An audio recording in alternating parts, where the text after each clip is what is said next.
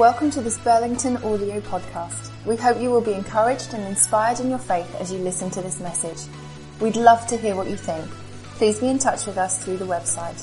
More information and many more podcasts are all at burlingtonbaptist.org.uk. Thanks for listening.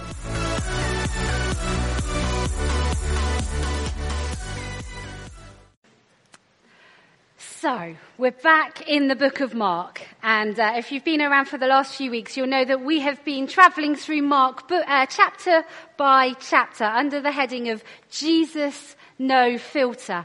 We're trying to dig really into this book to get a feel for what's going on, to learn about who Jesus is, about the kingdom of God, and the other key players in his story. You can uh, join in on Twitter uh, today. That would be great. I love reading tweets at the end. Uh, Jesus No Filters, the hashtag. And uh, if you haven't been around or you've missed one, then do catch up with them uh, on iTunes, as Simon mentioned this morning. It's been an interesting journey so far, hasn't it? A few of you said yes. We've met the key players. We've learned right from the beginning that Jesus said, I have come to bring good news. That was the first week.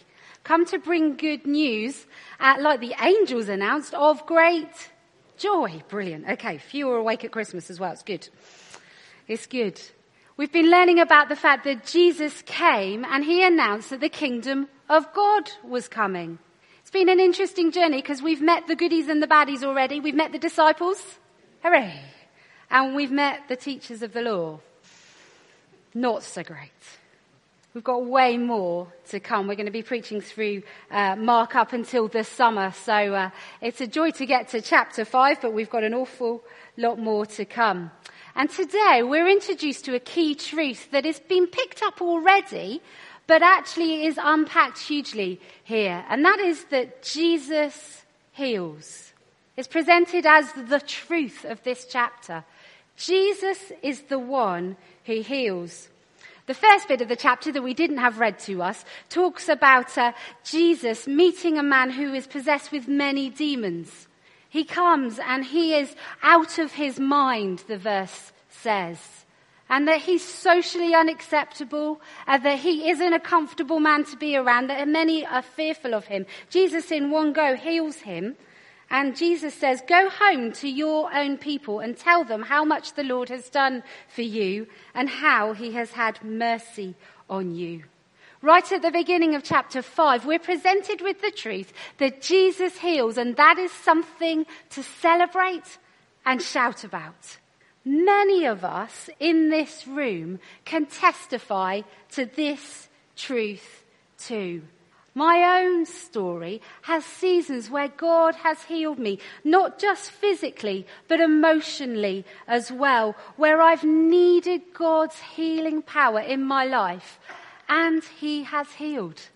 Through the later parts of my 20s, I had terrible IBS. It really was crippling in my stomach, and God healed that. Over a period of six months, He healed that in all kinds of ways the emotional scarring and the physical scarring. I can testify today to the fact that I haven't had IBS since I was 30, which isn't that long ago. the truth that I believe and that is presented here is that Jesus heals. I know, though, because I know quite a few of you in this room, already you're asking yourself this question. Why isn't everyone healed. Now, hold that thought, because as soon as I started reading this passage, my very conditioned brain started going, well, why isn't everyone healed? I want you to do something really brave for this. I want you for this moment to hold that thought, put this question in a box, and let it disappear. We are going to come to that at the end of this talk. I'm going to answer that question. But I'd just like us to hear the truth of the first part of this chapter before that question pushes all of what I'm about to say out. Can you do that? Just trust me, we're going to come to it. But until that, let's just stick with this point. Jesus heals. And this is truth. Let's dive into the passage, shall we? We read here that Jesus heals three different people. He heals a man controlled by demons.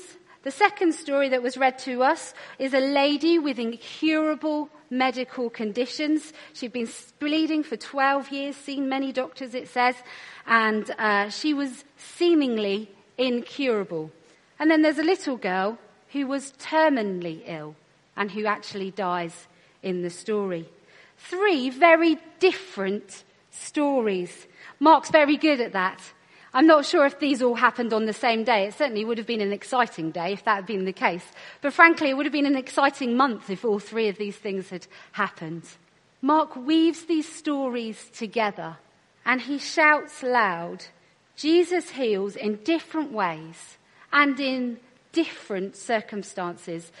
Each of them were struggling with different kinds of illnesses, but all of them were healed. Think about uh, the lady with the incurable medical condition.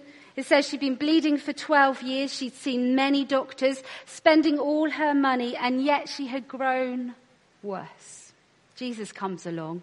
He's walking through the crowd, and she reaches out and touches him, and he knows power's gone out of him, and she is immediately healed.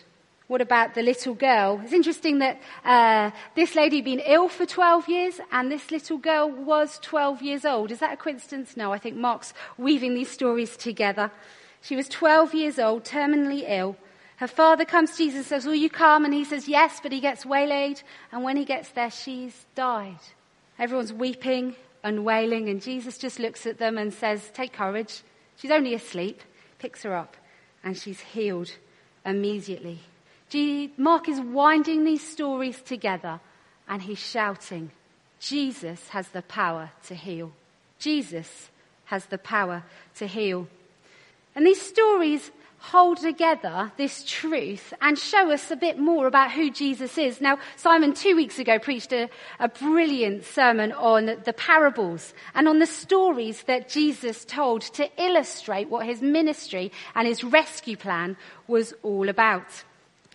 But this passage, straight after all those stories, highlights that Jesus isn't just a good teacher, that he's a man of his words. That what he says, he then shows. He shows what the truth of the kingdom of God is. He talks about the riches and the treasures that the kingdom of God will bring. And then he shows what they look at. So look at this verse. Immediately her bleeding stopped and she felt in her body that she had been freed from all suffering. Jesus talks in stories about freedom a lot, but then he shows what real freedom is. He shows that he is not only talking about the kingdom of God, but he is bringing the kingdom of God here on earth. And this is what it looks like he says. It looks like freedom. Freedom from suffering. So these passages show us that Jesus heals, that he isn't just a good teacher, even though he is, that he's even more than that. But we also learn from Mark, not just here, but this verse is in uh, chapter 9 of Matthew, that Jesus' will is always to heal. Read this. Jesus went through all the towns and villages, teaching in their synagogues, preaching the good news of the kingdom and healing, you can read, every disease. I've heard uh, people say to me a number of times, well, it wasn't God's will for that person to be healed. I don't believe that that is true. Come back to the Garden of Eden with me. How did God make Adam and Eve? Beautiful naked. Those two things went hand in hand. He made them free from illness, sickness, and with bodies that would never ever die. God's will is not for sickness and pain. God's will and design for us was never that we would be ill. But then that little ad- apple came along, didn't it? And the snake with his words of temptation and at that point, we read in Genesis 3, at that point, sickness and death entered. Because we disobeyed God, sickness came into the world and the whole of eternity was changed. We were made with bodies that would last forever, but in Genesis 3 it goes on and says one day you're going to die. You're going to die because of what has happened. God's will is always, always been that we will be healthy and whole. But everything changed with that apple. We were created for life, for peace, for joy, for wholeness, for wellness. God's kingdom is about all of these things. Hold that thought. We're going to need it again in a few minutes. God heals. Jesus heals in this chapter, and his will is always to heal. This chapter, though, also shows us something about who Jesus is, that he's a God, uh, a God of compassion and of power. Now, I know lots of you know this, but two of the characters we meet here are women. Women in the Bible times were very low status. So not only have we got two women who were lower status than a man, we've got one who was bleeding for 12 years, who would have been a social outcast. Blood in Old Testament Jewish culture was a sign of life. To have an illness of the blood made you socially unacceptable. She would have been very brave to be in that crowd. That's courage. But also, we've got a 12 year old female girl child. Again, socially, low of the low. Wouldn't have been allowed to be educated, uh, would have been seen as, oh, well, I've got a girl. Jesus here is healing two people in human eyes who shouldn't have been healed. But we know who Jesus is, don't we? Who were the first people to see him at the tomb? Alive? Women. I love the fact that Jesus is telling us here that he heals everybody. The video we saw, we saw at the beginning of the dedication says it's not about intelligence. It's not about good looks, fortunately. It's not about how wise or intelligent or beautiful or rich we are. God loves each of us and God longs for each of us to live in his kingdom and for all of us to know him as friend, as Lord, as Savior. All of us to experience his love, his compassion, and his power. Nothing can stop us from knowing God, it says in the Bible, and knowing that we are loved. And I love the way that Jesus speaks to both of the women, the woman and the young child. Uh, this is complete compassion if you know 12 year old girls. Jesus heals them and then says, Can someone get her some food? She's really hungry. Is that compassion? Have you've ever met a 12 year old girl who needs uh, like some food? They're not very pleasant. So he right there and then reaches in on a very human level and says, I've healed her. Now someone get her some food before she gets hungry. Jesus heals in compassion and in power. Jesus healed then, and I believe Jesus is still healing now. And I'm looking around this room and I can see loads of us that can testify to the truth that Jesus has healed us.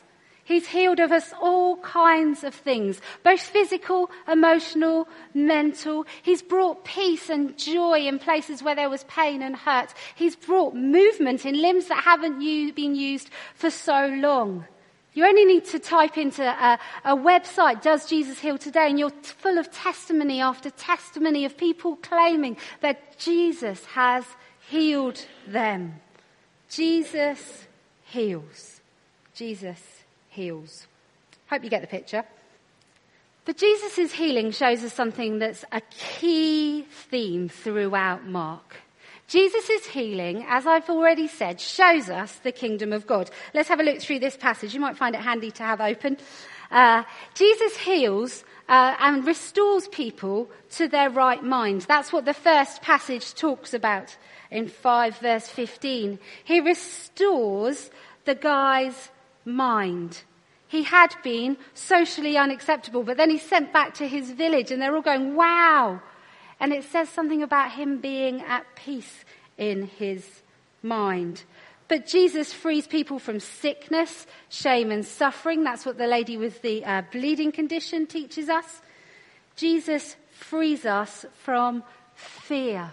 Jesus frees us from grief.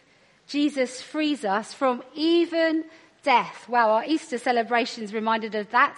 But again, today, this is what the kingdom of God is like, friends. This is what it looks like. No more death, no more grief, no more fear, no more suffering, shame and sickness, no more people feeling like their mind is being torn apart. Jesus' healing give us a glimpse of what a restored kingdom looks like. And it's just a glimpse here. There's way more to see in the Bible, and I long for even a glimpse of it today. But here's another passage that we know well. This is uh, uh, referring to uh, Isaiah. Reading Isaiah gives us a good, good idea of what the kingdom of God will look like in its fullness.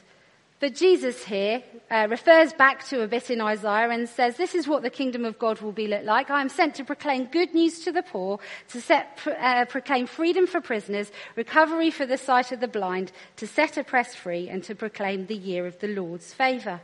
This is another glimpse of the kingdom of God, where everybody is treated well, not just the rich, the poor too. For those who are, are in prison in one way or another, I'm not just talking about physical walls, I'm talking about people who feel like they're prisoners to illness or sickness, prisoners to their mind, prisoners in one way or another. Jesus is promising freedom to them to set the oppressed free to recover the sight of the blind, both physical and spiritual. Jesus' healings show us what the kingdom of God is like. But there's another verse here. It's right at the end of the Bible. It's one of my favourite verses. This is what the kingdom of God is like, where God himself will wipe away every tear from their eyes. And one day, it says, the kingdom of God will mean that there is no more death, no more mourning, no more crying, no more pain, for the old things have passed away and the new has come, it goes on to say. Going back to what Adam and Eve experienced at the beginning, where there's no more death, no more sickness, no more pain, no more hurt, because God Himself is going to be our Lord and our King, and His kingdom does not have any of these things in. Jesus' healings are a signpost to what the kingdom of God is like. But as I said at the beginning, Jesus' healings also leave us with a ton of questions, don't they? Why isn't everyone healed? Now, Simon preached on this in 2014, for those of you who like to look back. He preached on it for like eight months. I've only got one sermon, so I'm not going to try. But he starts with this Really simple phrase. I don't know. He's very wise, isn't he? He says, Why isn't everyone healed? I don't know. And I want to say the same. I don't know. You see, whilst the ways of the kingdom have been revealed to us in some way, many of them are still a mystery to us mere humans. I don't know why some people are healed today and others aren't. The religious leaders actually claimed that they did know, but look at their hearts, and they were the ones that ended up being part of killing Jesus. We don't know, and we aren't in a place to claim that we know why someone is healed and someone isn't. At a number of funerals recently, we've sung Sovereign Over Us. A brave song to sing. I'm going to read the lyrics. There is strength within the sorrow there is beauty in our tears, and you meet us in our mourning with a love that casts out fears. You're working in our waiting, you're sanctifying us. What's beyond our understanding, you're teaching us to trust. I don't know why some people are healed and some people are not. But I know that there are things beyond our understanding that God is saying, I'm holding those because you don't need to know them. I just need you to trust me. This is hard for us, especially when we have inquisitive minds, or if we're in a place ourselves where we're really banging on heaven and saying, We need to see your healing, we need to see your healing. And there are a few clues that I'm going to give us now, because just to say to you guys, I don't know, I don't think is my job. There are a few clues to why everyone isn't healed that we can bring out here. And theologians like to talk about it being the fact that we're living in the now and not yet kingdom. You see, think about those little girl or the woman who had that illness, she was healed by Jesus, but did she never get sick and die again? Well, if she didn't die again, where is she? I haven't seen her on BBC News. I think that would be a good story. I'm 2,000 years old. I'm still here because Jesus healed me. We have every reason to believe that that little girl did die again. Hopefully in full years after a very brilliant life. But she did die again. Jesus brought her back from the dead, but eventually she then went back to be with him in heaven. We're living in the in-between times, between the resurrection and the final coming of Jesus. The now, the resurrection has come, but it's not in all of its fullness yet.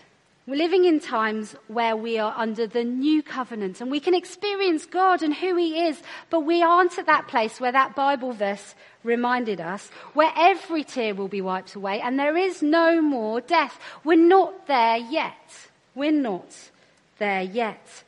But there are promises, aren't there, all the way through the New and Old Testament that one day we will be there. So this is the bit just before that verse I read about no more tears and no more sadness. Look, God's dwelling place, his kingdom is now among the people and he will dwell with them.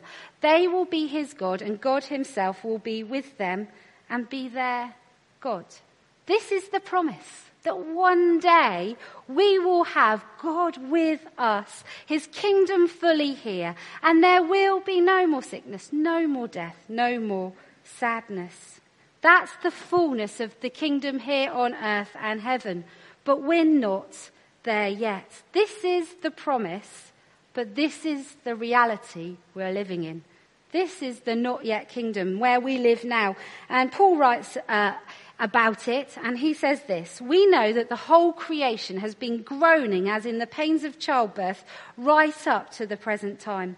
Not only so, but we find that we have the first fruits of the Spirit. So we've seen some of what the resurrection has achieved for us and done, but we're groaning inwardly as we wait eagerly for the adoption into sonship, the redemption of our bodies. This is talking about the end when we are living fully in the kingdom. But it's saying up till then we're going to groan inwardly as if in childbirth. Talk to Hannah how that felt. That was a joke. Don't talk to her. She'd be mortified. We're living in the kingdom of God, but not in its fullness. We're in a middle ground. We've seen some reality of the kingdom here on earth, but not in its fullness yet. And as pulpits, that's not an easy place to live. It's not comfortable. It's a time that often makes no sense to us. It's a time where it hurts, where it's sad. It's a time where we see ourselves or loved ones struggling, suffering, facing things that no human was designed to face. It's a time where we know there's a promise, but we're not experiencing that in its fruition yet. It's not an easy place for us to live. And many of us are even in that place now, longing for healing, longing for the fullness of the kingdom, but not seeing it in its fullness yet. So, how do we live today? How do we live today? We're holding up the truth that God heals. We're holding up the truth that we're in the now and not yet kingdom. We're holding to the fact that we know God can heal me today, but He hasn't yet, or may not yet. How do we live in that? How do we live in that place? We could say God doesn't heal today, and many people have gone with that. That the Jesus we read in Mark 5 uh, isn't at work like that in our world today. My own experience says that's rubbish. And the experience of so many people around this room and beyond say that's rubbish too. We believe that the same power is at work in our world today that raised Jesus from the dead. And therefore he can heal. Many of us in the room testify to that today. But does God always heal in the way we want him to? No. And many of us in the room can testify to that too. The longings, the groanings, of the kingdom in its fullness are so felt by so many of us. We long for God to heal, but sometimes it feels like heaven's a bit quiet on it. Another thought though, does living in the not yet kingdom mean we shouldn't pray for healing? It's tempting sometimes, isn't it? Oh well, we're in the not yet kingdom. It's not going to happen. This verse in Matthew reminds us that we kind of need to. Go rather to the lost sheep of Israel. As you go, proclaim this message. The kingdom of heaven has come near. Heal the sick, raise the dead, cleanse those who have leprosy, drive out demons. Freely you've received, so freely give. In this place of not yet, we've got to call that simple prayer that Jesus left us to pray. Your kingdom come. Your will be done on earth as it is in heaven. Jesus' words to the disciples here are also his words to us. There's a promise and it's coming. But in the not yet, we've got to carry on praying for healing, for miracles. We've Got to carry on trusting that our God heals and saves, that He can heal our minds, He can heal our bodies. And we have to trust Him when we don't see it happen in the way we would like to. It's our commission too to keep bravely praying, to keep bravely expecting God's kingdom to come here, and to keep trusting that one day the fullness of the kingdom is coming. Our commission is to keep bravely praying. Our commission is to live with the mystery that I talked about and the sovereignty of God in this not yet kingdom. That's not easy. And so if you do nothing else out of today, I've got a challenge for each of us.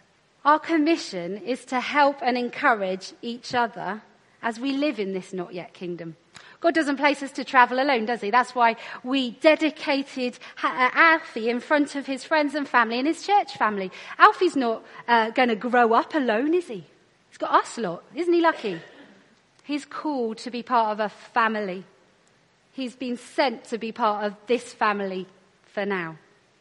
Living in the not yet kingdom, though, is hard. And so, as family, this week, who is God sending you to? To encourage, to pray for, to pick up the phone and have a chat with? As you're living in the not yet kingdom, who do you know who you need to go and pray for this week? To send a card, flowers, whatever it is that God's going to speak to you about. Who do you need to go this week to encourage and say, here is the promises of God. We're not seeing them in fullness yet, but let me pray them into your life anyway. Let me pray for healing. Let me pray for hope to be restored. Let me pray for your mind, your body, your spirit, whatever it is that God is highlighting to you. You see, living in the not yet kingdom's hard, but that's why Jesus has sent us to travel together. Let's encourage one another in this place. And until then, until we are all gloriously in heaven with our resurrected bodies where there's no more sadness, no more sickness, let's keep praying, Your kingdom come, Your will be done.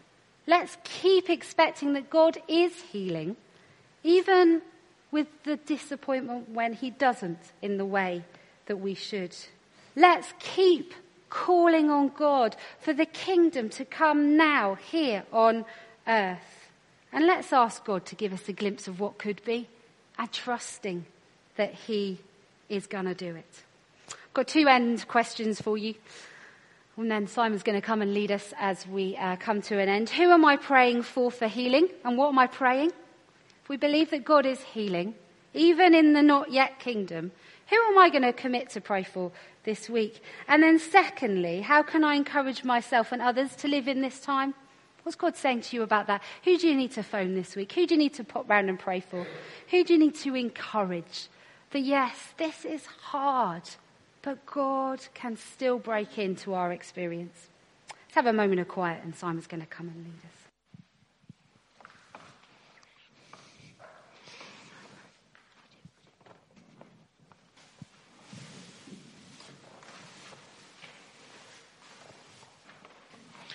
Just a, a few things as we, begin to, to, dig into that brilliant word. Uh, the honesty, the vulnerability, the reality. Just a couple of things I sense the Spirit particularly wanting uh, to say. For some of us, we've always assumed that we are the issue.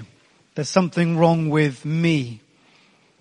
To put it in that ancient story context, I'm, I've got some blood, something wrong, some uncleanliness about me. Or I'm a woman, to put it into that context, I'm the wrong shape, size, situation, background, status, whatever it is, something wrong with me and the, and the Spirit of God just wants to uh, harpoon that, to, to burst that lie that's built in our hearts. It's not about you. Uh, the healing of God flowed to people that were the unlikely people. The healing of God flowed to those that others would not have chosen. The healing of God was indiscriminate. It just swept and embraced everybody. The healing of God embraces you today. The love of God embraces you this morning. His compassion is for you today. And the second thing I just sense the Spirit of God saying is that uh, uh, everyone who touches me receives from me. As we've been hearing, it might not be in the way that we that we desire, the way that we can see from our own perspective, but everyone who touches me receives from me. And so with that belief and in that confidence, if when that question came up on the screen, who am I praying for? Maybe that's your, yourself. What am I praying for? If you instantly, instinctively knew what that was, just want to invite you where you're sitting to raise your hand as a, as a sign that you're pushing through the crowd to touch him. Just invite you now to raise your hand. If you're in that situation this morning, a few of you today know exactly what the Spirit of God's putting his finger on. So we just pray in the name of Jesus for those that are reaching out, pushing through whatever the crowd is, the busyness, the, the, the untruth, whatever's whatever's crowding in around them this morning and touching you. And so in this moment we receive what your kingdom presence has come to bring. In this moment we receive the certainty of your presence and the promise for now and the not yet. And as Jesus spoke the word to that woman and spoke the word to that little girl, we have ears and hearts open this morning and we're asking you to say the word into that situation, into my brokenness, into that person's situation. And so even as we sing, cause faith to rise that your word changes everything.